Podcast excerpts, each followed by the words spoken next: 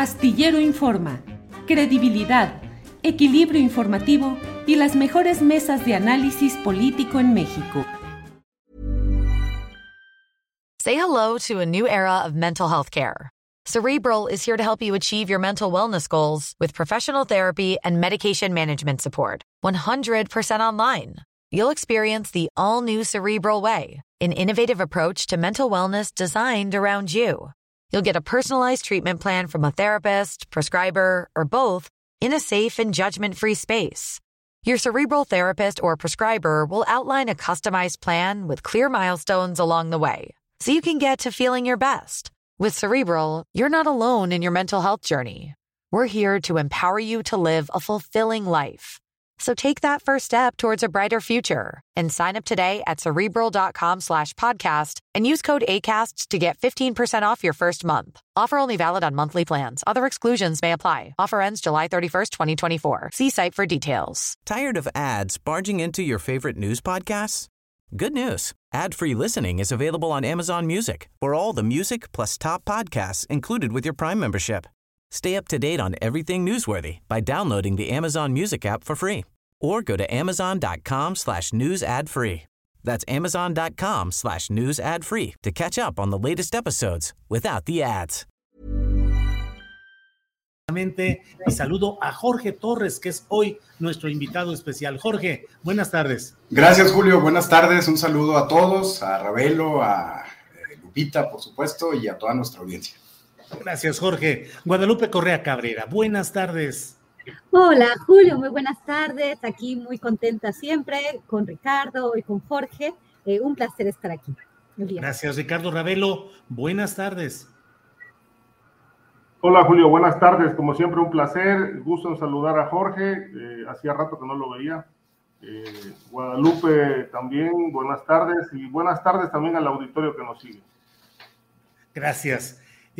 Antes de entrar en materia con los temas eh, más eh, concretos y precisos, déjenme decirles que hoy me enteré de que murió Ray Liotta, un actor eh, muy famoso en muchas películas, pero sobre todo murió a los 67 años de edad en la República Dominicana. Según sus primeras, las primeras versiones, murió dormido o mientras dormía, de tal manera que, bueno, Ray Liotta, que yo siempre lo recuerdo por aquella película Goodfellas, que se tradujo en, se, se tituló en español Buenos Muchachos o Uno de los Nuestros, eh, una gran película, obviamente, del director Martin Scorsese, y que era con Joe Pesci, Robert De Niro, con Paul Sorbino, y yo recuerdo mucho aquella escena en la que Joe Pesci eh, contaba un chiste, una anécdota, y Ray Liotta le decía, eh, que era muy funny, muy gracioso, muy chistoso.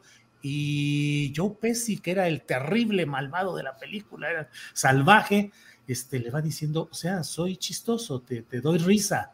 O sea, ¿qué exactamente qué dices? Y el otro empieza, no, bueno, lo que dices tú, o sea, lo que yo hago te da risa, yo soy chistoso y es una escena así de una enorme tensión porque parece que se va a desatar ahí la bronca y ya terminan con una carcajada, que es una carcajada que yo siempre recuerdo como una de las eh, fotografías o el recuerdo de ese momento de una gran película. Pero Guadalupe Correa Cabrera, ¿qué tanto ese tipo de películas? A veces hablamos de los narcos, de las series de Netflix y hablamos de las eh, series de Escobar pero toda esa saga, que yo debo confesar que son de mis películas favoritas, Casino, eh, Goodfellas, eh, todas esas películas de la mafia italiana y El Padrino, pero bueno, en concreto esta, por ejemplo, de Goodfellas, ¿qué tanto han ido construyendo esa benevolencia social hacia el mundo de los criminales, de los padrinos, de los mafiosos, Guadalupe? Eh, me imagino que, vamos a hablar de esto porque esto nos va a llevar a entender lo que está sucediendo en diferentes partes del mundo, principalmente en Estados Unidos, relacionadas con el tema de los tiroteos, ¿no? Y de cómo este tipo de series y también los juegos de video y otro tipo de, este, de, cuestiones más sociales, ¿no? Redes sociales, eh, cualquier tipo de entretenimiento, pues nos llevan hacia acciones violentas. Yo creo que este tipo de series, que este tipo de, cuestiones de entretenimiento, policías y bandidos, cuando los niños juegan también a los, a los, a los soldaditos, ¿verdad? Ha sido una cuestión de siempre. Cada vez, desafortunadamente, sí. Estas series, las películas, los juegos de video, cada vez son más complicadas. Yo creo que las series de las que tú estás hablando, Julio, han existido siempre y no necesariamente tendrían un impacto en la sociedad o en la violencia o en la benevolencia con la cual vemos este tipo de prácticas, si no hubiera muchas más cosas atrás. Creo que el hecho solamente de enfocarnos en que existe eh, esta romantización de estas series, de estas películas, y que esto puede servir para alimentar ciertos procesos o ciertos, eh, digamos, fenómenos, este, no se darían si no hay un perfecto caldo de cultivo. Y creo que eh, para que, para que esto se traslade en una, en una acción directa por parte y aceptada por parte de ciertos grupos, pues tiene que haber otras cosas, ¿no? Tiene que haber insatisfacción, tiene que haber problemas mentales, tiene que haber este, una, una, porque a ti te gusta, ¿no? Pero no por eso te vas a ir a, a, tirotear a alguien o, o, vas a formar parte de un grupo eh, criminal, ¿no? A menos de que haya esas posibilidades, haya un negocio que favorezca esto, hay un lobby que también lo favorezca, tanto en el tema de la utilización de armas como en el tema del narcotráfico, padrinajes, prohibiciones, muchísimas cosas. Creo que no creo que estas series sean algo nuevo y que estén causando algo nuevo. Más bien, sí el acceso a juegos de video hiperviolentos en una sociedad cada vez más desigual, cada vez más polarizada, cada vez más informada, cada vez más enojada, eh, con, con, una serie de problemáticas y de, y de acceso a tantos datos este, y además a manipulación eh, de los diferentes eh, grupos de poder, ¿no? Para, que, para enfrentar a las sociedades y al final divide, impera, divide y vencerás. No creo que, que estas series que han sido grandes maestras sean el, el caldo de cultivo eh, único, ¿no? Sean parte sí de este caldo, pero no, eh, no una parte central. Y creo que como cuestiones de entretenimiento para, para entender lo que pasa, porque, porque estas series también nos presentan lo que sucede en la sociedad, ¿no? Padrinos, mafias, eh, criminales, tiroteos, ladrones, policías.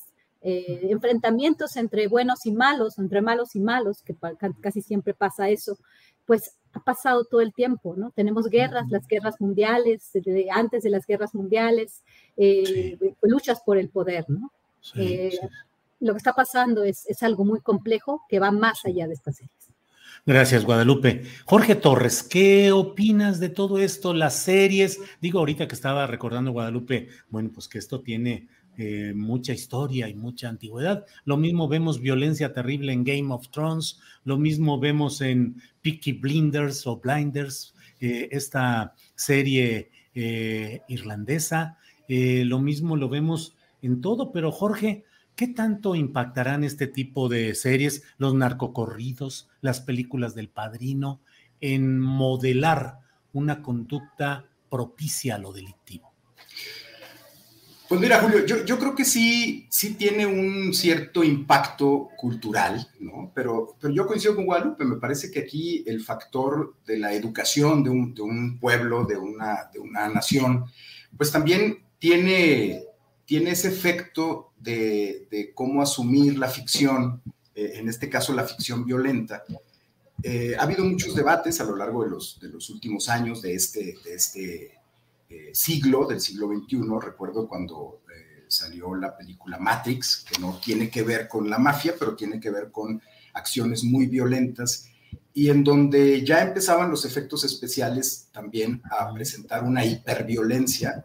Y, y, recuerdo que hubo también en algún momento un tiroteo en Estados Unidos que terminó en una masacre y se culpaba a la serie de, de, perdón, a la película de Matrix o a la trilogía de Matrix en este caso, de haber tenido un impacto en, el, personaje que, llevó a cabo la masacre. Yo personalmente creo que ha sido también, creo, discusión de psicólogos.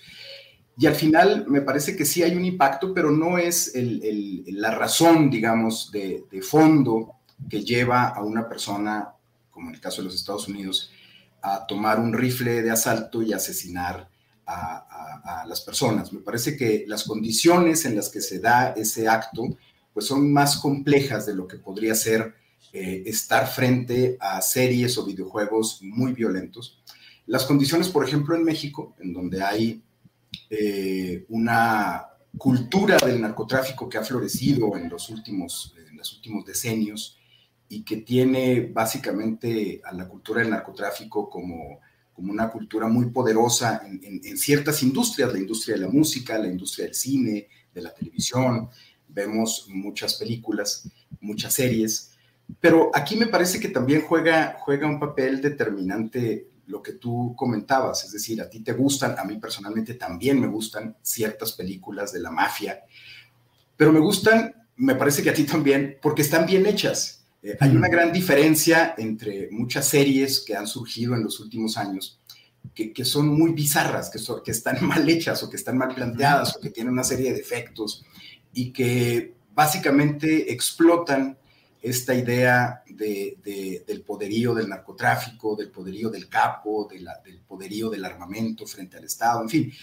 Pero finalmente son, son, son guiones que desde mi perspectiva están, son, son muy malos, ¿no? Es decir, muchas de ellas a veces de tan malos terminan entreteniendo, pero, pero en ese sentido yo creo que no hay un impacto directo eh, entre una serie de televisión y la acción de una persona de tomar un rifle y salir a asesinar a, las personas en la calle, o de salir después de ver una de estas series y reclutarse en un, en un cártel del narcotráfico. Digo, hay condiciones, como decía Guadalupe, que se presentan en cada uno de estos casos que permiten que en México haya eh, jóvenes que están siendo todos los días reclutados por, por grupos del crimen organizado.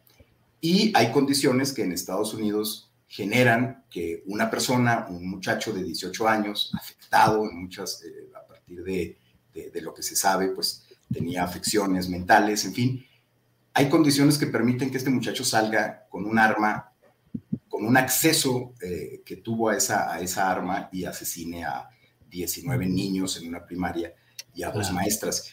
Pero me parece que no hay un, no hay un impacto directo creo que tiene, tiene, tiene algún impacto en, ciertas personas, pero me parece que no es un impacto directo y masivo. Gracias, Jorge. Eh, Ricardo Ravelo, fíjole, pues, ¿qué te digo? Yo veo mucha identificación a veces de grupos o de líderes de grupos criminales que tienen en su identificación a Al Pacino en la personificación de, de Scarface, de cara cortada, y se sienten pues el, el vato que tiene ahí todo el poder y que le entra a las cosas y tiene las armas y todo ese rollo. Veo también un montón de, pues en los viajes en algunas ciudades uno ve de pronto pasar vehículos lujosos con vatos que van ahí escuchando a todo volumen un narco corrido como diciéndole a la gente sí y qué y pues todos decimos pues no, ni qué ni nada. Eh, antes de, de, ahorita que estábamos platicando me asomé para ver cuántas vistas tiene una pieza musical de Gerardo Ortiz que se llama Damaso y que está dedicada pues a esta familia del, de Damaso López, que fue eh, subdirector de Puente Grande y cómplice en la huida del Chapo, y luego fue su subalterno directo, y luego le peleó, y en fin, eh, tiene 320 millones de vistas, 320 millones de vistas en YouTube. Eh, ¿Qué tanto todo esto influye, pues, Ricardo, en empujar a ciertas mentalidades a decir, yo quiero ser como cara cortada o como Damaso, o que me hagan narcocorridos, o como en las películas de Goodfellas o de películas de Hollywood? ¿Qué opinas, Ricardo? Mira, Julio, yo creo que eh, toda esta narración o narrativa del crimen organizado eh, a través de distintos géneros, ya el cine, ya eh, las series de televisión, los narcocorridos, eh, la música que caracteriza a, estos personajes, todo esto a través del tiempo ha venido construyendo un condicionamiento para la sociedad, es decir, como todo.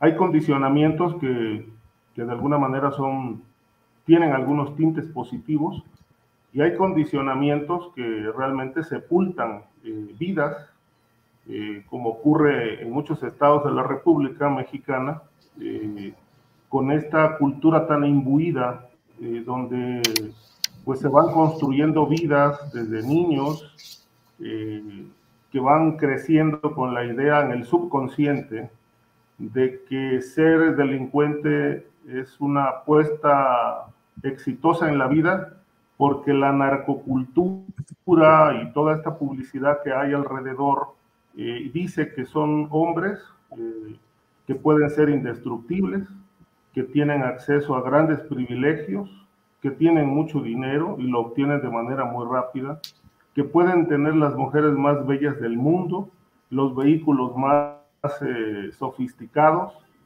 y que además gozan de amplia impunidad. Eh, todo este condicionamiento, muy visto, por ejemplo, en Sinaloa, en Tamaulipas, bueno, casi en todo el país, es eh, yo creo que la gran influencia dañina que tiene eh, esta narcocultura, este, a partir de todas estas modalidades con las que se han logrado expresiones de triunfos, de tragedias, eh, de víctimas de la delincuencia organizada, ¿no? Porque el narcocorrido, por ejemplo, explora de manera multifacética pues distintas etapas eh, de diferentes capos que pues narran sus pedazos de vida a través de, de la composición musical. Esto hace poco, creo que fue en el sexenio pasado, se prohibió el narcocorrido, pero me parece que fue una medida muy, muy limitada, eh, porque se prohíbe el, narcocorrido, pero no se puede prohibir la libertad de creación. La libertad de creación prevalece porque el corrido se sigue componiendo y se sigue hoy escuchando. Eh, ahora, toda esta forma de difusión tan masiva, obviamente no, no compite la, difusión cultural las nuevas obras del Fondo de Cultura Económica, con los grandes autores del mundo, clásicos y no clásicos, pues no tienen la misma penetración en redes sociales como las tienen la narcocultura con todas sus modalidades. Ahora, respecto de las películas, coincido con Jorge, hay películas extraordinarias como las que ya mencionaste, eh, que dan cuenta de, una situación real. O sea, la mafia existe, las complicidades mafiosas con el poder existen y esto se ha llevado al cine para mostrarle a la gente pues, eh, cómo ha operado la mafia a través del, del tiempo y qué relaciones se han tejido eh, históricamente con el poder. Me parece que el padrino, con su carga de ficción eh, muy, muy bien protagonizada por este, por este señor, me parece que Marlon Brando, el el personaje de Vito Corleone queda más que pintado allí como una, una historia de cómo se ejerce el poder desde la mafia y cómo a nivel de las cúpulas mafiosas y de poder se ponen de acuerdo. Lo mismo las historias de los años 30 con el tráfico de alcohol, las historias del Capone. Pero en la vuelta del tiempo, esto, esto ha venido a, a volverse muy comercial tan comercial que me parece que las, las series, con algunas excepciones, este, más bien apuestan a una suerte de apología del crimen, a reforzar imágenes, a que de alguna manera se proyecten eh, versiones de, capos eh, emblemáticos de México y, y del extranjero que tuvieron una etapa gloriosa y que bueno, esto de alguna manera termina mimetizando a muchas generaciones porque se quieren parecer a ellos, ¿no? Y aquí hablamos de chicos despersonalizados eh, que no han encontrado, eh, eh, digamos, su verdadera personalidad y que buscan parecerse a los otros generando un verdadero conflicto de personalidad porque ni son ellos ni pueden ser el otro. De tal manera que allí se genera un gran vacío, una despersonalización que luego, bueno, esto trae demasiadas, demasiadas consecuencias en la conducta que pueden derivar en hechos como los que vimos en Texas recientemente, pero bueno, con ingredientes adicionales, que es el abandono, el bullying, eh, el desprecio, el desamor, etcétera, una serie de componentes que van, van, van construyendo odio en el interior de cada uno de estos jóvenes que finalmente terminan eh, en desenlaces lamentables como los ocurridos en esta escuela primaria. Sí. Gracias, Ricardo. Justamente Guadalupe Correa, aquí, Ricardo, como si fuera el conductor, el hilo conductor, nos lleva de inmediato a lo que fueron sus palabras finales en esta alocución. Eh, lo de Estados Unidos, de lo que ha sucedido en esta población, eh, Ubalde, se dice población mexicoamericana por los apellidos y por la historia, es una población eh, con un enorme porcentaje de habitantes de origen latino y específicamente mexicano. Pero Guadalupe, ¿qué pasa con todo esto? Armas políticos y me llama mucho la atención y te pido ojalá y nos eh, eh, comentes sobre la reacción del propio Joe Biden, que yo no sé si es una reacción más emocional que de cálculo político electoral, porque creo que se echa encima a todo el poderío de la Asociación del Rifle y toda la, cultura y vocación que hay en buena parte de Estados Unidos de la compra de, armas eh, con entera libertad. ¿Cómo ves este tema, Guadalupe? Tu micrófono, Guadalupe, tu microfonito. Perfecto. Muchas gracias, Julio. Mira, es un tema, es un tema por demás complejo y que tampoco, o sea, hay, eh, todos hemos, hemos de alguna forma opinado con relación al tema de las armas en los Estados Unidos. No es tan sencillo en este momento entender también los objetivos por parte de la élite estadounidense en un momento en el cual hay mucha problemática social después de una pandemia, una crisis económica que se antoja y que se viene mucho más complicada, altos niveles de inflación, muchas personas perdiendo su trabajo, más drogas en el país, eh, salud, problemas de salud mental muy grandes. Sí, pareciera ser, y es lo que siempre hemos explicado, ¿no? No ha habido una, eh, una posibilidad de que ni demócratas ni republicanos, en este momento, pues se pone el ojo en el Partido Republicano, porque son los que han defendido más eh, la enmienda segunda a la Constitución de los Estados Unidos con relación al tema de la posesión de armas. Pero en realidad el lobby de las armas es un lobby poderosísimo, el lobby del complejo militar industrial estadounidense parte de este lobby y bueno, este, estos señores, ¿no? estas empresas ganan eh, por la cantidad de armas que venden, ya sea en guerras o ya sea al interior de los Estados Unidos. El presidente Donald Trump fue un, apoyo muy importante. Estos señores, el lobby de las armas da dinero a demócratas y a republicanos, también a demócratas, por eso mismo ha sido tan difícil establecer restricciones a la posesión, a la compra-venta de armas en los Estados Unidos. Es un tema muy delicado eh, por el tema del dinero y quiénes son los hombres del dinero, son los que, los que escogen quién va a ejercer el poder y son los que realmente tienen el poder. Pareciera ser que Joe Biden en este momento está en una, en una actitud, digamos, como lo dices tú, emocional y que realmente ya no se puede más y que ya nadie podría más, tendría que, que, que parar esta, esta situación. Estos tiroteos cada vez son más frecuentes y bueno, por un lado, algunos políticos piden que, bueno, eh, ahora lo que tenemos que hacer es armar también a los maestros, ¿no? Y hay toda una explicación de por qué esto parece atender a los intereses del, del lobby de las armas. Pero hay que entender también otra cosa que es muy importante. Estados Unidos está, si no al borde de, una, de un conflicto interno muy importante, o como algunos dicen, quizás en, en un futuro no muy, no muy lejano, de otra guerra civil, eh, sí, sí es, está, hay, hay, un problema social muy importante y desde hace un par de años he estado viendo pues un esfuerzo de las autoridades federales de los Estados Unidos de limitar el tema de las armas. La posibilidad que tuvo Marcelo Ebrard de, hacer esta demanda en contra de las, de las compañías de armas por el tema de México y, con el apoyo que tuvo, que tuvo de varios comentócratas en Washington y políticos también, porque se ha celebrado mucho esta decisión, que también eh, tiene que ver con, con, el poder real en los Estados Unidos, que pareciera ser que está en contraposición con el lobby de las armas, pero no estoy tan segura. Eh, los, los conservadores, y hay que ver los dos lados de la moneda, porque también es muy importante no tenemos solamente que analizar un lado porque, porque es complicado todo esto, ¿no?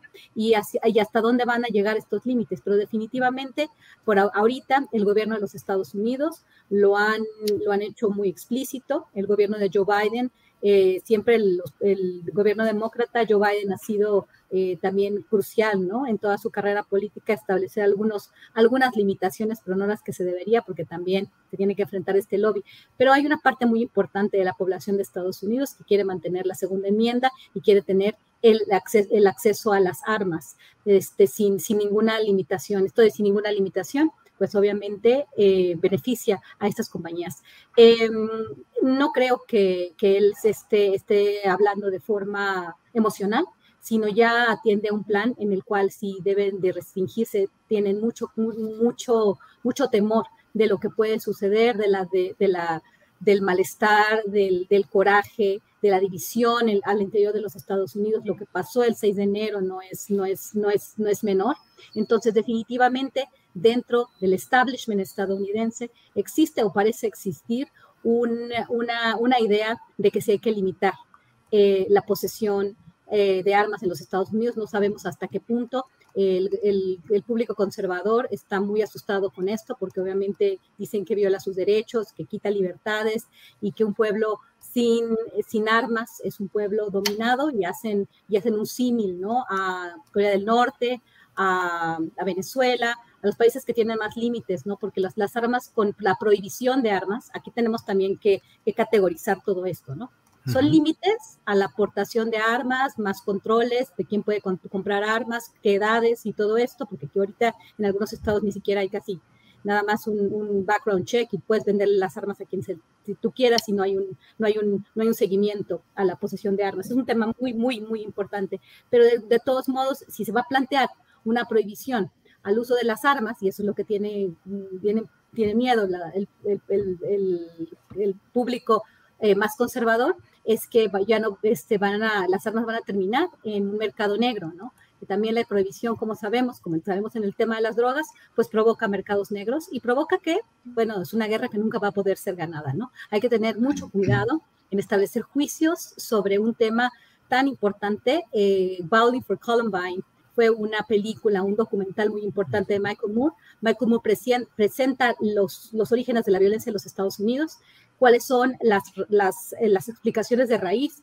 de lo que sucede en los tiroteos en las escuelas, en, en diferentes espacios, y al final no dice lo que se tiene que hacer es un control de armamento, sino lo que se tiene que hacer es atacar de raíz los orígenes de la violencia en los Estados Unidos, se va a Canadá, estudia eh, lo que está sucediendo en Canadá también, sin muchos controles de armas y cae en la cuenta de que hay otras cuestiones, ¿no? Entonces, por un lado está el lobby, por el otro lado están este, explicaciones más estructurales y por el otro lado también está el objetivo del gobierno federal estadounidense de estabilizar la situación, ¿no? En un momento en el cual se van a tomar decisiones muy importantes a nivel económico, va a haber inflación y bueno, eh, vamos a tener una problemática muy importante. No creo que Joe Biden lo hizo porque porque, porque se le salió, ¿no? Sino ya hay un plan y ya lo han, lo han comentado las élites estadounidenses.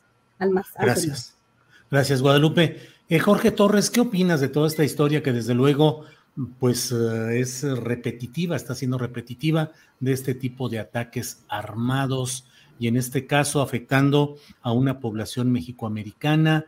¿Qué onda con el control de armas que México está solicitando? Que en Estados Unidos lo que nos dice Guadalupe pues también resulta muy importante toda esa preocupación de las élites respecto a los riesgos de guerra civil, de enfrentamientos, de muchas cosas por el estilo. ¿Qué opinas, Jorge Torres?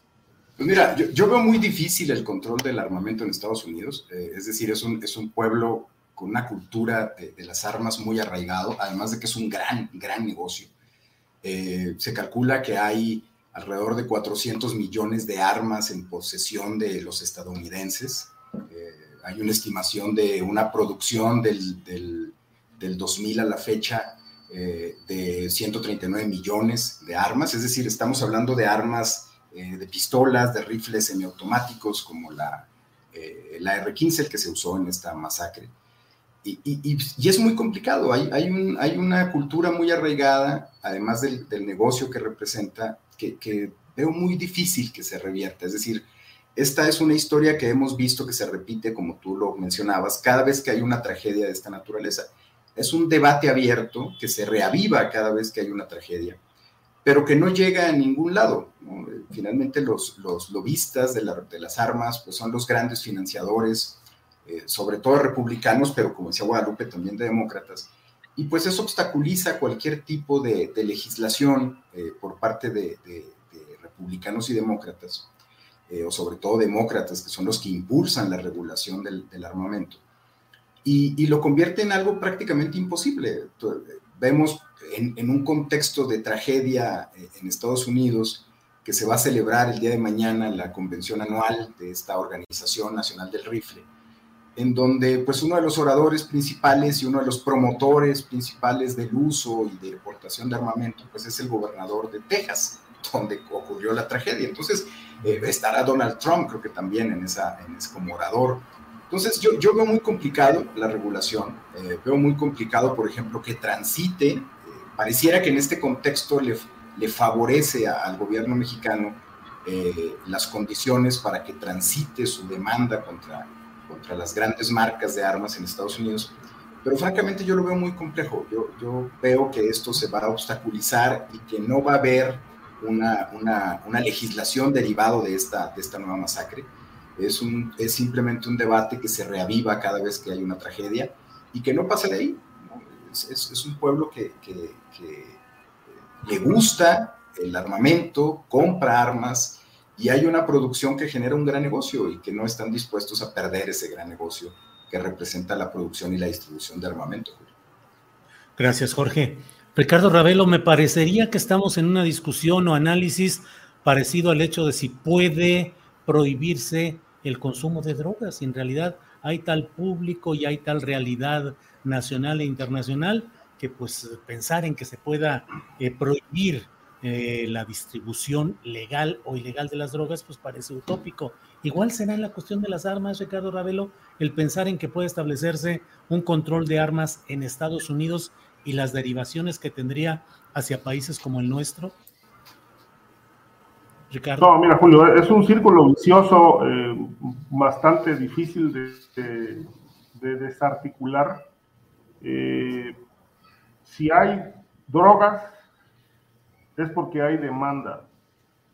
Si hay armas, es porque hay quien las compra. Es decir, si, no, si ese mercado no estuviera estimulado permanentemente por la demanda, eh, pues evidentemente fuera un mercado deprimido, pero es un mercado bollante. Un mercado bollante, eh, como dice Torres y lo dijo Guadalupe, un mercado bollante que ha caracterizado a Estados Unidos, un país bélico que este, ha fincado su poderío en, esa capacidad de armamento, de construir y adquirir armamento. Este, eso de alguna manera, históricamente, ha contribuido a que Estados Unidos este, sea un país poderoso en el mundo, no solamente en el poder económico, sino en el poder y la capacidad de generar destrucción si se lo propone, porque tiene la capacidad bélica para ello. Tired of ads barging into your favorite news podcasts? Good news. Ad-free listening is available on Amazon Music. For all the music plus top podcasts included with your Prime membership.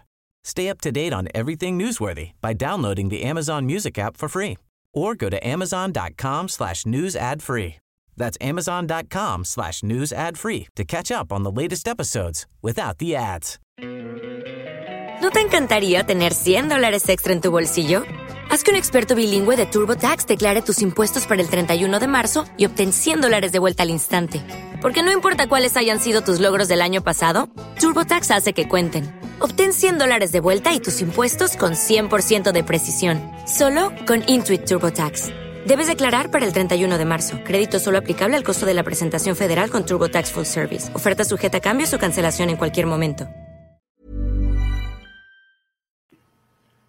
Ahora, respecto de este gran debate de, de las armas, bueno, en efecto, no es la primera masacre que ocurre en una escuela y que propicia a un adolescente. Ha habido incluso niños recientemente hubo un caso donde un niño disparó y mató a varias personas, y lo mismo en una escuela.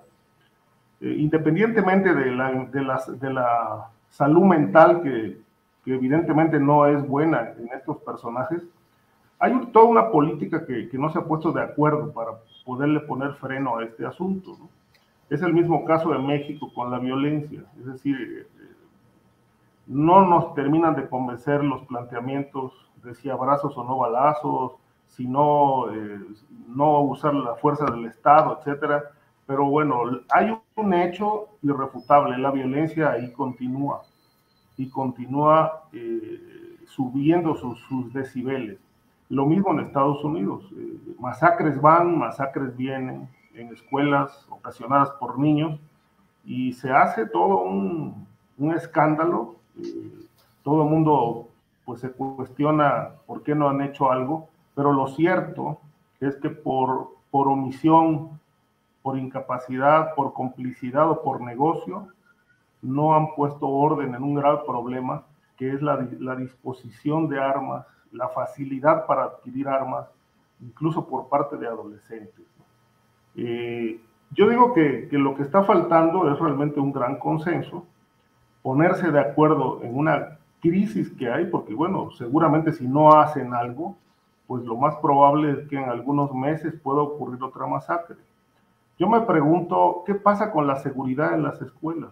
Si, si la conciencia en Estados Unidos no está del todo tan, eh, tan eh, clara respecto de que esto es un grave problema que puede repetirse en cualquier momento y que no exista realmente eh, un, un rigor en una política pública que por lo menos sea preventiva en cuanto a las revisiones al ingreso de las escuelas por parte de los estudiantes, pues para garantizar que no lleven armas. O bien es un trabajo a largo plazo, porque también esta cultura es muy difícil de, de, de desarticular este, de un día para otro. Ahora, la adquisición de armas, en realidad, pues es, tiene dos, dos eh, componentes. Es matar, matar por defensa o matar por hacer daño. De tal manera que son las dos, eh, las dos formas, las dos eh, causas importantes para adquirir armamentos. Hay quien lo, lo, compra para defenderse ante una situación de inseguridad que implica a lo mejor matar, pero también matar por matar. Eh, es, un, es un gravísimo tema esto que realmente invitaría a un, a un debate largo y que ojalá se llegue, se llegue a, un, a un acuerdo y un consenso lo que dijo Jorge me parece muy, muy lógico, siendo esto un gran negocio como el narcotráfico, este, es muy difícil que lo, que lo vayan a, a, frenar, a parar. Yo creo que a lo más que han llegado muchos países en el mundo en el tema de las drogas es a, a bajar un poco y a trabajar en la prevención y en, en la atención a sus adictos y en desarticular algunas bandas, pero no han acabado con el negocio porque lo que no quieren es terminar con el negocio. Lo mismo ocurre con las armas. Las armas son un gran negocio en Estados Unidos y en el mundo, de tal manera que no están dispuestos a, a, claro. a pegarle al negocio, de tal manera que hay que seguir lidiando con tragedias. Eh, es decir, sí. cuando los grandes problemas se van al tiempo, como es el caso de las drogas y de las armas, pues nunca se resuelven. Es el caso de estos dos grandes flagelos. Gracias, Ricardo. Guadalupe Correa, eh, aunque aparentemente pudiera no tener relación eh, inmediata o evidente o muy fuerte con eh, los temas de seguridad que aquí abordamos, pero el tema de la Cumbre de las Américas ha ido tensando la relación de México con Estados Unidos o de sus gobiernos. Hoy el senador estadounidense, representante por Florida, Marco Rubio, de la derecha, más derecha de por allá, dijo, no creo que Estados Unidos deba, francamente, ser buleado o presionado sobre a quién invitar a una cumbre de la que somos anfitriones. Si no quiere venir, que no venga. Guadalupe, no, ya anunciaron que no van a invitar, Estados Unidos no va a invitar a Nicaragua ni a Venezuela. Y de Cuba, que se estaba explorando una posibilidad de que hubiera voces, pero no el presidente ni un funcionario de primer nivel, sino voces de Cuba. El presidente de México ha dicho que mañana va a dar su respuesta de si va o no va a la famosa cumbre. ¿Qué crees? ¿Que debe ir o que no? Uno y dos. ¿Crees que puede haber consecuencias negativas o muy negativas para México de no ir a esa cumbre? Tu, tu micrófono. Mira, en realidad, Julio, este tema de la cumbre de las Américas a mí me parece un gran espectáculo. La verdad, la verdad es que estamos hablando de una cumbre que, en el cual se discuten temas, pero no se discuten temas eh, con un impacto efectivo eh, y con la preparación de, planes eh, que se van a que van a ser financiados. Y que van a tener realmente un impacto. Es, es realmente un, show. Ha sido realmente un show.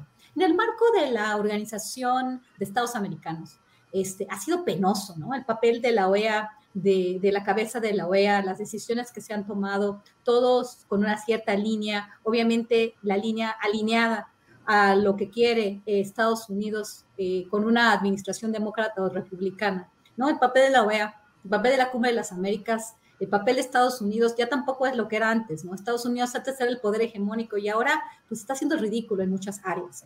Eso también es importante entenderlo el que el presidente mexicano se meta al show, se meta y, se meta con tanta, digamos, con, tanta seguridad, pues le da a él mucho, pues mucho juego, le da él mucho más apoyo de, su base aquí en, aquí en el país y también en América Latina, ¿no? Se le ve como un líder, como, como, este, como esta ganancia de liderazgo que había perdido el país con las administraciones panistas, empezando desde el presidente Vicente Fox, ¿no? México se le veía como un liderazgo de América Latina después del Come si te vas, eh, del bien muy desafortunado de Castañeda y, Vicente Fox, ahí fue donde México empieza a perder, ¿no? Se empieza a vincular únicamente con Norteamérica y pues siguiendo estos designios, ¿no? Que López Obrador haya hecho esto, que no vaya, pues que no vaya, ¿no? Esto le va a dar probablemente al presidente mucho más, eh, mucho más fundamentos para, para seguir presionando. Al final, Estados Unidos y México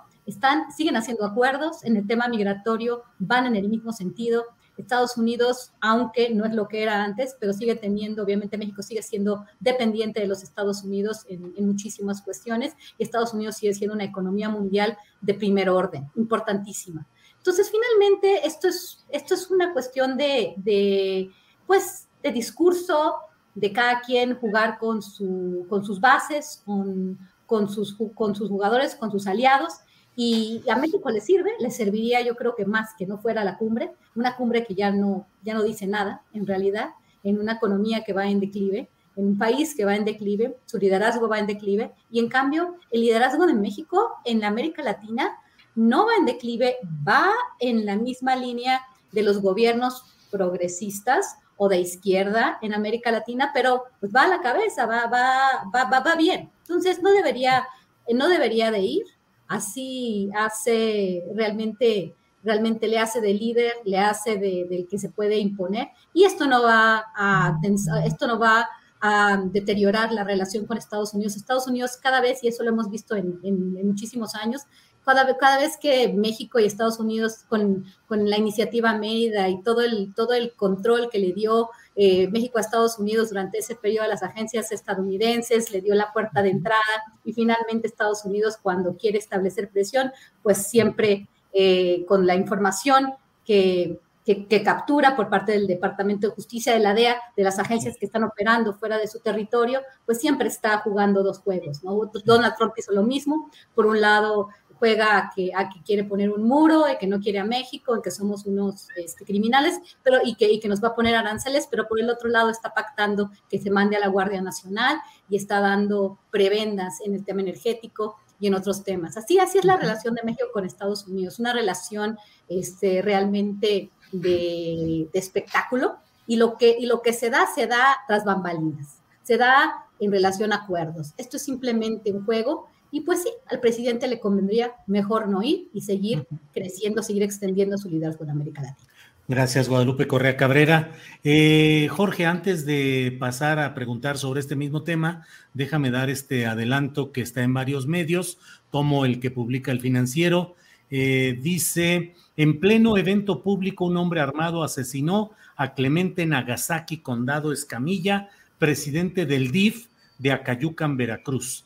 La víctima había trabajado en la extinta Procuraduría General de Justicia de Veracruz. Condado Escamilla se encontraba en un evento organizado por una asociación civil y en la cual la mayoría de los asistentes eran mujeres. Esto sucedió en el Salón Los Manguitos en el municipio de Acayucan y de acuerdo a los primeros testimonios, el ataque fue directamente contra el finado. Bueno, Jorge, respecto a este tema que abordábamos con Guadalupe, ¿crees que el presidente de México debe ir a la cumbre de las Américas en Los Ángeles el mes próximo o que no debe de ir por un lado y por otro? Si crees que puede haber consecuencias positivas o negativas para la decisión que tome en la eventualidad de que el presidente de México no fuera a Los Ángeles. Pues mira, Julio, creo que como en todas las decisiones que se toman en, este, en estos temas, me parece que debe haber un cálculo diplomático eh, cuando se trata de política exterior. Y cuando después de ese cálculo diplomático, valorar si ir o no ir. Pero me parece que no ir simplemente por querer colocarse como el, líder eh, o tratar de desenterrar lo que en su momento México representó en América Latina, ese liderazgo que, tenía con los países de América Latina por su política de no intervención, etcétera, y su política de cooperación, pues me parece que es eh, más que beneficiar a, México o al gobierno del presidente López Obrador, pues lo, podría perjudicar.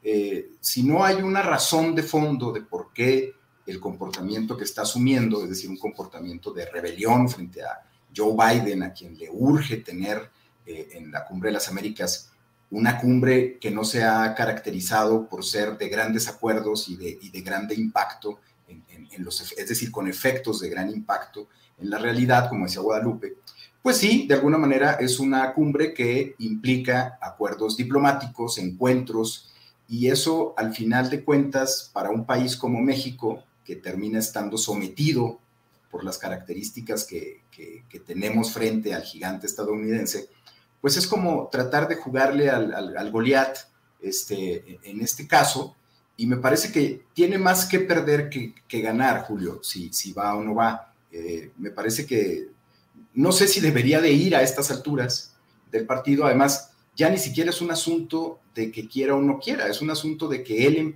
empeñó su palabra en función de lo que tomara, de las decisiones de los estadounidenses. En este caso ya dijeron que no iban a invitar a Nicaragua ni a Venezuela y el presidente tendría que eh, pues mantener su palabra y negarse a ir, no porque le convenga o no, ese es el problema cuando se toman decisiones así. Ya no le queda de otra más que decir que no va. Eh, si mañana dice que siempre sí va, pues entonces su palabra estaría en entredicho porque ya se había comprometido a no ir si no se invitaba a estos tres países, pero bueno, a dos de ellos ya no los invitaron. Entonces, ese es el problema en, la diplomacia cuando eh, sin un objetivo concreto tratas de entrar, como dice Guadalupe, en este juego eh, con los estadounidenses. Y, me parece que el presidente ya cayó en su propia trampa. Vamos a ver cómo sale de ella mañana, dependiendo qué es lo que diga, qué decisión tome, pero me parece que él se, se se puso una trampa solito y cayó en ella y pues va a tener que hacer malabares en caso de que asuma eh, ir a la cumbre, va a tener que hacer malabares dialécticos para, para explicar por qué sí va, pero me, parece que sí tiene más que perder su gobierno que, con este tema, con este enfrentamiento diplomático de alguna manera, o esta rebelión diplomática, eh, en una cumbre que a Joe Biden particularmente le interesaba no, me queda claro exactamente por qué este, le interesa tanto a Joe Biden esta cumbre, pero, pero le interesa mucho. Y, en ese sentido, eh, me parece que la intervención de López Obrador desde hace unos días, eh, haciendo estas afirmaciones, metieron un ruido muy, muy fuerte, muy poderoso hacia, hacia, hacia adentro de la organización de la cumbre, que yo francamente no creo que Joe Biden y el equipo estén muy contentos con lo que ha hecho el, presidente López Obrador. Ya veremos mañana qué es lo que, qué es lo que dicen. Gracias, Jorge. Em, por favor, Ricardo Ravelo, tu opinión. ¿Debe ir o no debe ir el presidente de México a esta cumbre? Uno y dos, ¿habría consecuencias positivas o negativas en cualquiera de las hipótesis? Ricardo. Mira, Julio, coincido con Guadalupe en el sentido de que esto es un, es un gran teatro. Este, y el presidente López Obrador eh, está haciendo muy bien su papel de actor. Eh, evidentemente, pues, es un doble discurso el diplomático, el del presidente es un doble juego. Es decir, eh, después de lo que pasó con la reforma energética, donde tenían un discurso endurecido en el sentido de que no iban a ceder a, las presiones de Estados Unidos, eh, que la reforma iba a ser este, para privilegiar eh, la, la rectoría del Estado sobre los recursos energéticos. Bueno, después de la de la visita de, John Kerry a México, pues todo se definió. Y finalmente, bueno, en el Congreso se decidió lo conveniente y el PRI hizo el trabajo que requería López Obrador, votar en contra para que la reforma se mantuviera de acuerdo a los intereses de los, norteamericanos y de sus empresarios que están invirtiendo en ese renglón. Nada más el presidente pues jugó las cartas, es decir, asumió una postura ambigua, este, primero muy endurecida y defensor de los intereses del país, y luego ya no dijo nada. Cuando votaron, pues los acusó de traidores a la patria, pero hasta ahí. Es decir, no mantuvo el, el discurso rijoso por semanas como ha ocurrido en otros temas, ¿no? Simplemente se guardó silencio y se acabó el tema. Bueno, una situación similar, pues ahora el presidente tiene que jugar también. De cara al país, tiene que dar una cara perdón, tiene que mostrar una posición, una posición crítica, una posición de desacuerdo, de estira y afloja, ¿no? Es decir, ese es el, el actor político que nos está diciendo, no estoy de acuerdo porque yo quiero que se incluya a todos los países, eh, pero bueno, ignora o no, perdón, deja, deja pasar o pasa por alto el hecho de que ni Daniel Ortega Nicolás Maduro pueden ir a Estados Unidos. Entonces, eh, por un lado, porque tienen órdenes de aprehensión, entiendo los dos, por distintos temas. En el caso de Cuba, la relación es muy tirante con Estados Unidos todavía. No hay, no hay avances en ningún tipo de ningún renglón de las negociaciones, pero el presidente está jugando. Al final, eh, ¿qué puede pasar? ¿Que no vaya? Pues no pasa nada creo yo que finalmente los intereses entre México y Estados Unidos están muy bien alineados. Hay inversión en la energía, todo va caminando, es decir, en el doble discurso, ¿no? Porque nos dicen una cosa, pero por acá abajo se resuelve otra. Entonces, en medio de esa ambigüedad va avanzando las cosas de acuerdo con los intereses de los estadounidenses, de tal manera que ir o no ir a la cumbre pues resulta irrelevante. Ahora, si el presidente decide ir, este, bueno, ya justificará por qué.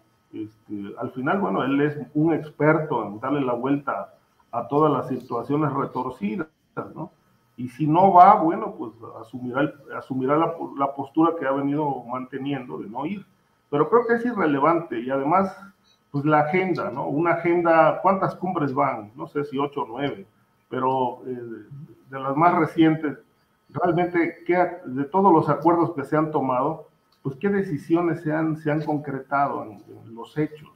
Me parece que nada, ¿no? son cumbres que nada más eh, son como grandes teatros donde, bueno, se, se atraen los reflectores a nivel internacional, hay compromisos, todo el mundo este, sale a la pasarela, etcétera, etcétera, se toman la foto, aparecen en medios internacionales, como, bueno, la gran unidad latinoamericana que no existe, y yo el otro día decía, está muy en chino que realmente la unidad latinoamericana vaya a llegar a niveles como la Unión Europea, por más de una razón.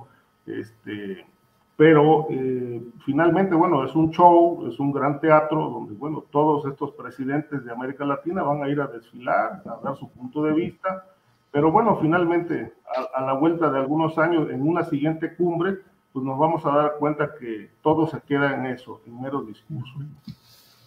Bien, Ricardo, muchas gracias. Son las 2 de la tarde con 53 minutos. Estamos ya en la parte final del programa.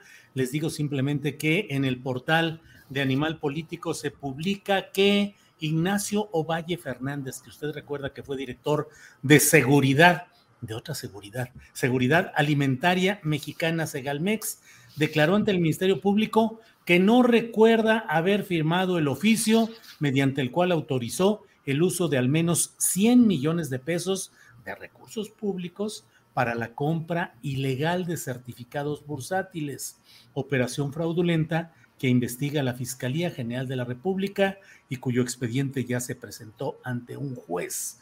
Ovalle fue removido de su cargo, pero lo colocaron en otro, en la Secretaría de Gobernación, de menor importancia, pero ahí sigue, pues digamos que con un nombramiento gubernamental. Y bueno, dice que no se acuerda, que pues pudo haberlo firmado o no, y que en todo caso sus subordinados, los directores generales, serían los que tenían que haber checado eso. Pero bueno, pues así están las cosas. Nos quedan muchos temas pendientes, pero pues eh, no nos queda más que Guadalupe, postrecito el tema que quieras abordar en esta parte final del programa. Por favor, Guadalupe. Híjoles, es que teníamos tantos temas tan importantes eh, En, esta, en esta ocasión. Bueno, eh, bueno, ay, quería, quería hablar sobre, voy a, voy a nada más mencionar estos tres y, si mis colegas ya quieren ahondar más en ellos, sería, sería muy importante. Bueno, pues íbamos a hablar eh, sobre, sobre el tema de, de, los, de la percepción y del, de, la, de, la, de la percepción y de la caída en los índices de criminalidad, en los delitos de alto impacto o no, y la crítica de nado sincronizado por parte de la oposición y que presentan las cifras pues muy manipuladas, ¿no? El periódico Reforma, la revista Proceso, eh, tomando una, una, historia aquí, una historia allá, una percepción, ¿no? Esta, esta lucha, ¿no? Y esta estas noticias falsas, ¿no? Eh, que, deberíamos hacer en, en, lo que en alguna sesión próxima, eh, una, una, discusión importante sobre esto, ¿no? ¿Está aumentando la violencia o, está, o se está reduciendo? ¿Cómo vamos en el tema de seguridad? Porque tanto la oposición como el gobierno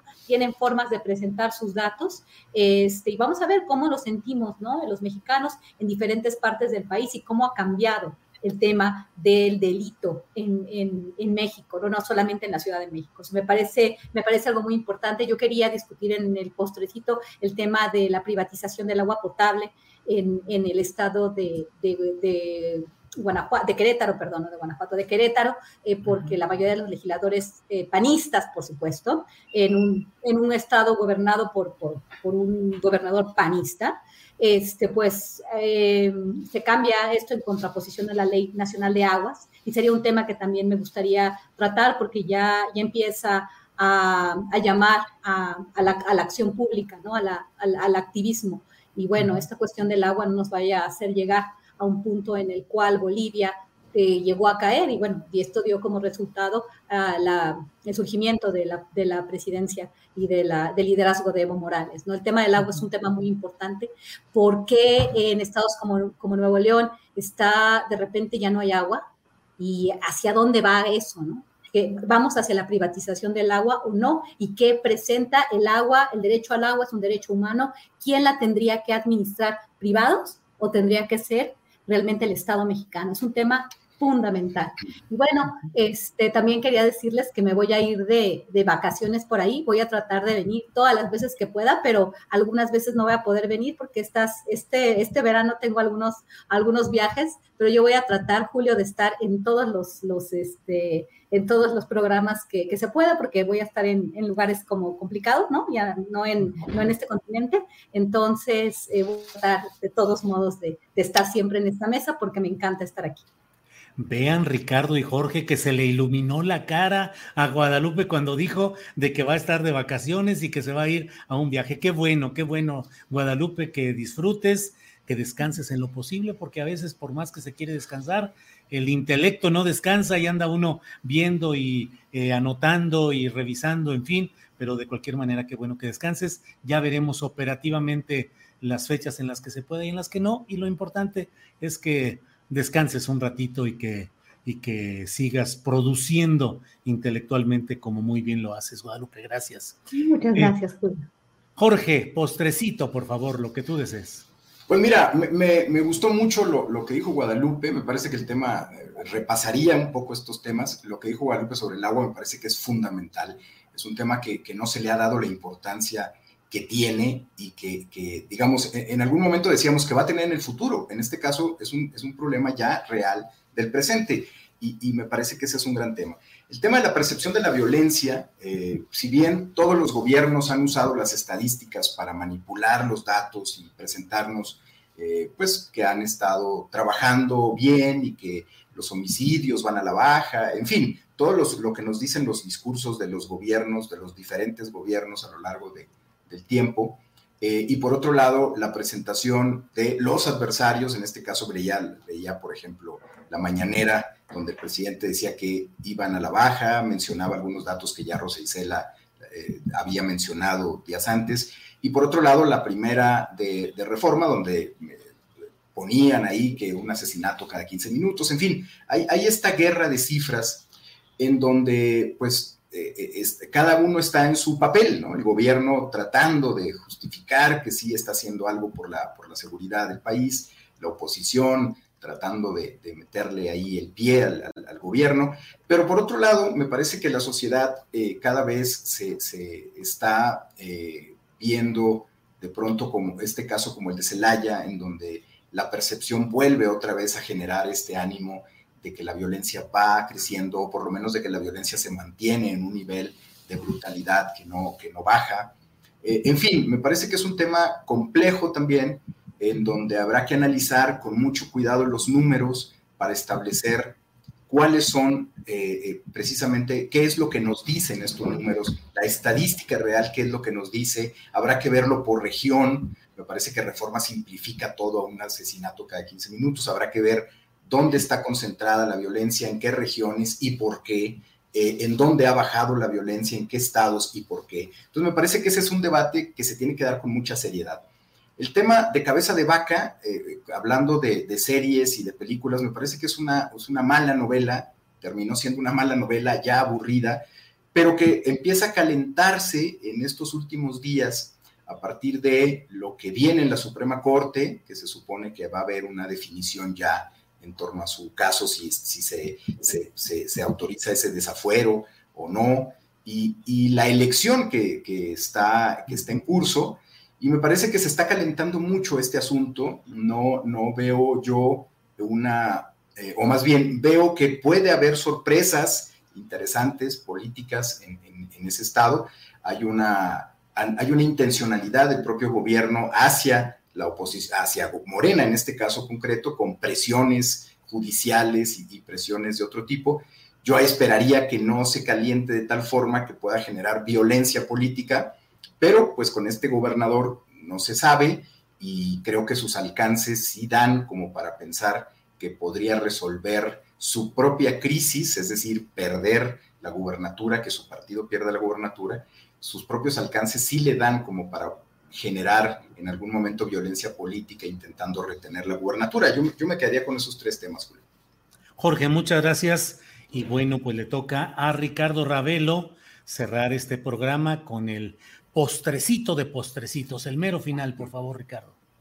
A ver, Julio, mira, eh, el tema cabeza de vaca, yo creo que pues todo indica que Viene el fallo de la Corte y el 5 de junio tendrá que entregar el Estado si no quiere ir a la cárcel.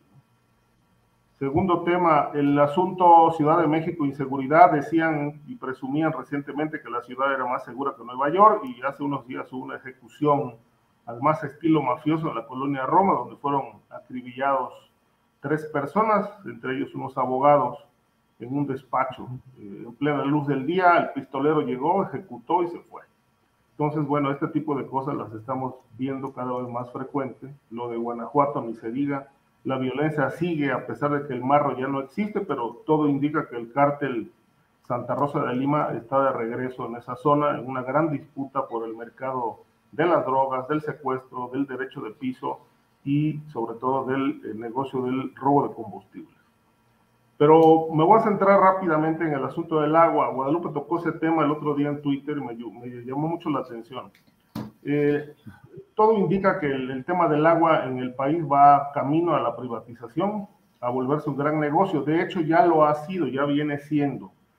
Eh, yo recuerdo, por ejemplo, que hasta los años 80, por ejemplo, la Ciudad de México tenía agua potable apta para consumo humano que podía uno tomar en su casa, normal decir, no era necesario comprar agua. Después del temblor dijeron que las instalaciones y la infraestructura se dañó y que ya no pudieron repararla. Entonces la calidad del agua que llega a los hogares ya no es apta para consumo humano. Entonces se dio rienda suelta a una serie de empresas privadas que empezaron a suministrar agua potable embotellada o en garrafones para envasada para consumo humano y esto ha sido un negociazo enorme.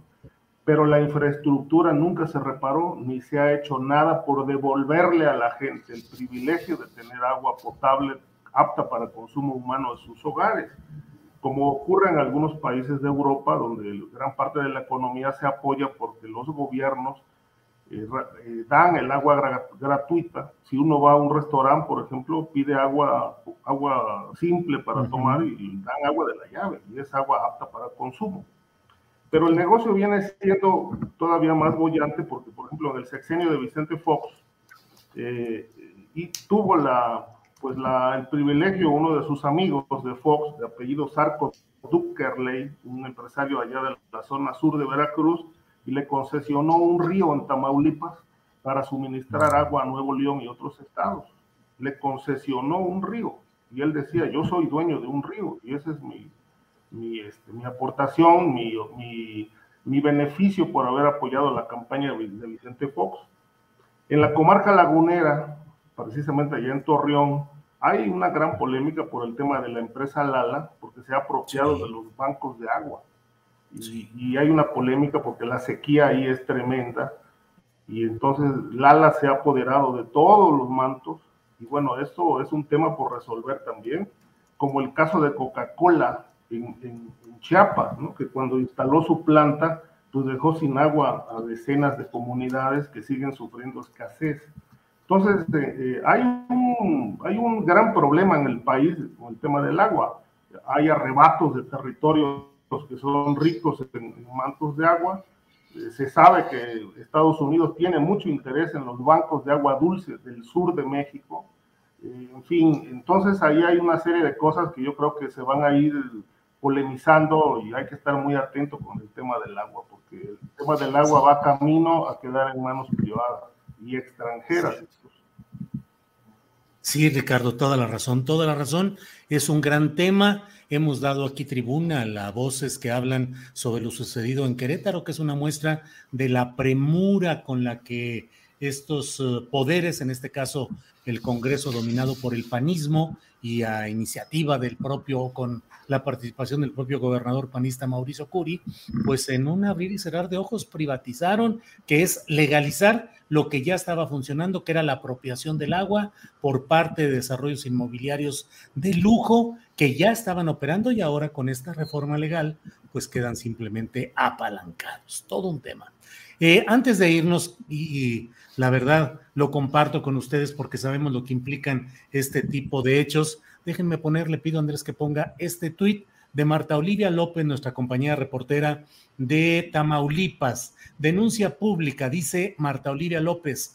Ayer en la cobertura de la sesión ordinaria del Congreso de Tamaulipas, el señor Jerónimo Pérez intentó agredirme físicamente cuando yo tomaba video de un incidente en las galerías del recinto en Ciudad Victoria. He dicho con mucha frecuencia que debemos tener mucha solidaridad y atención a lo que sucede con Marta Olivia López, directora del portal en un 2x3, y de Carlos Manuel Juárez, de Elefante Blanco, que son la excepción periodística que está informando con rigor, con honestidad y con crítica de lo que pasa allá. Pero que no se atrevan los, eh, ni las cabezas sean de vaca, de buey, de burro, de lo que sea, que no se atrevan a tocar a nuestros compañeros periodistas, porque este tipo de amagos pueden ser el inicio de escaladas que sabemos que de dónde se originan. Así es que, señor Francisco Javier García, cabeza de vaca, meta orden y no se atreva a tocar a nuestros compañeros. Bueno, pues Guadalupe, Gracias. gracias, muchísimas gracias. Sí, nada más, rapidísimo. El tema de Tamaulipas es, es, complicado. parece ser que el fiscal y el gobernador o están desesperados y piensan hacer todo, eh, como dicen en inglés, eh, como, con, con, todos los medios que sean necesarios, eh, by any means necessary, para, para detener cualquier investigación y para avanzar sus objetivos. Es muy, muy preocupante. Gracias, Julio. Gracias, Ricardo. Gracias, Jorge. Siempre un placer estar con usted. Gracias, Jorge Torres. Gracias y buenas tardes. Gracias, Julio. Un placer estar aquí en la mesa con ustedes. Gracias, Ricardo Ravelo. Gracias y buenas tardes. Gracias, Julio. Buenas tardes. Un placer siempre. Bueno, buen viaje, Guadalupe. Que te la pases muy bien. Abrazo, eh, Jorge. Y bueno, un abrazo también para ti, Julio. Buenas tardes. Todavía no me voy, ¿eh? Todavía nada más estoy avanzando. avisando, gracias, adelantando, adelantando la idea. Muy bien. Pues gracias, Guadalupe, gracias, Jorge, gracias, Ricardo. Nos vemos pronto. Hasta luego. Tired of ads barging into your favorite news podcasts? Good news. Ad-free listening is available on Amazon Music. For all the music plus top podcasts included with your Prime membership. Stay up to date on everything newsworthy by downloading the Amazon Music app for free or go to amazon.com slash news ad free. That's amazon.com slash news ad free to catch up on the latest episodes without the ads. ¿No te encantaría tener 100 dólares extra en tu bolsillo? Haz que un experto bilingüe de TurboTax declare tus impuestos para el 31 de marzo y obtén 100 dólares de vuelta al instante.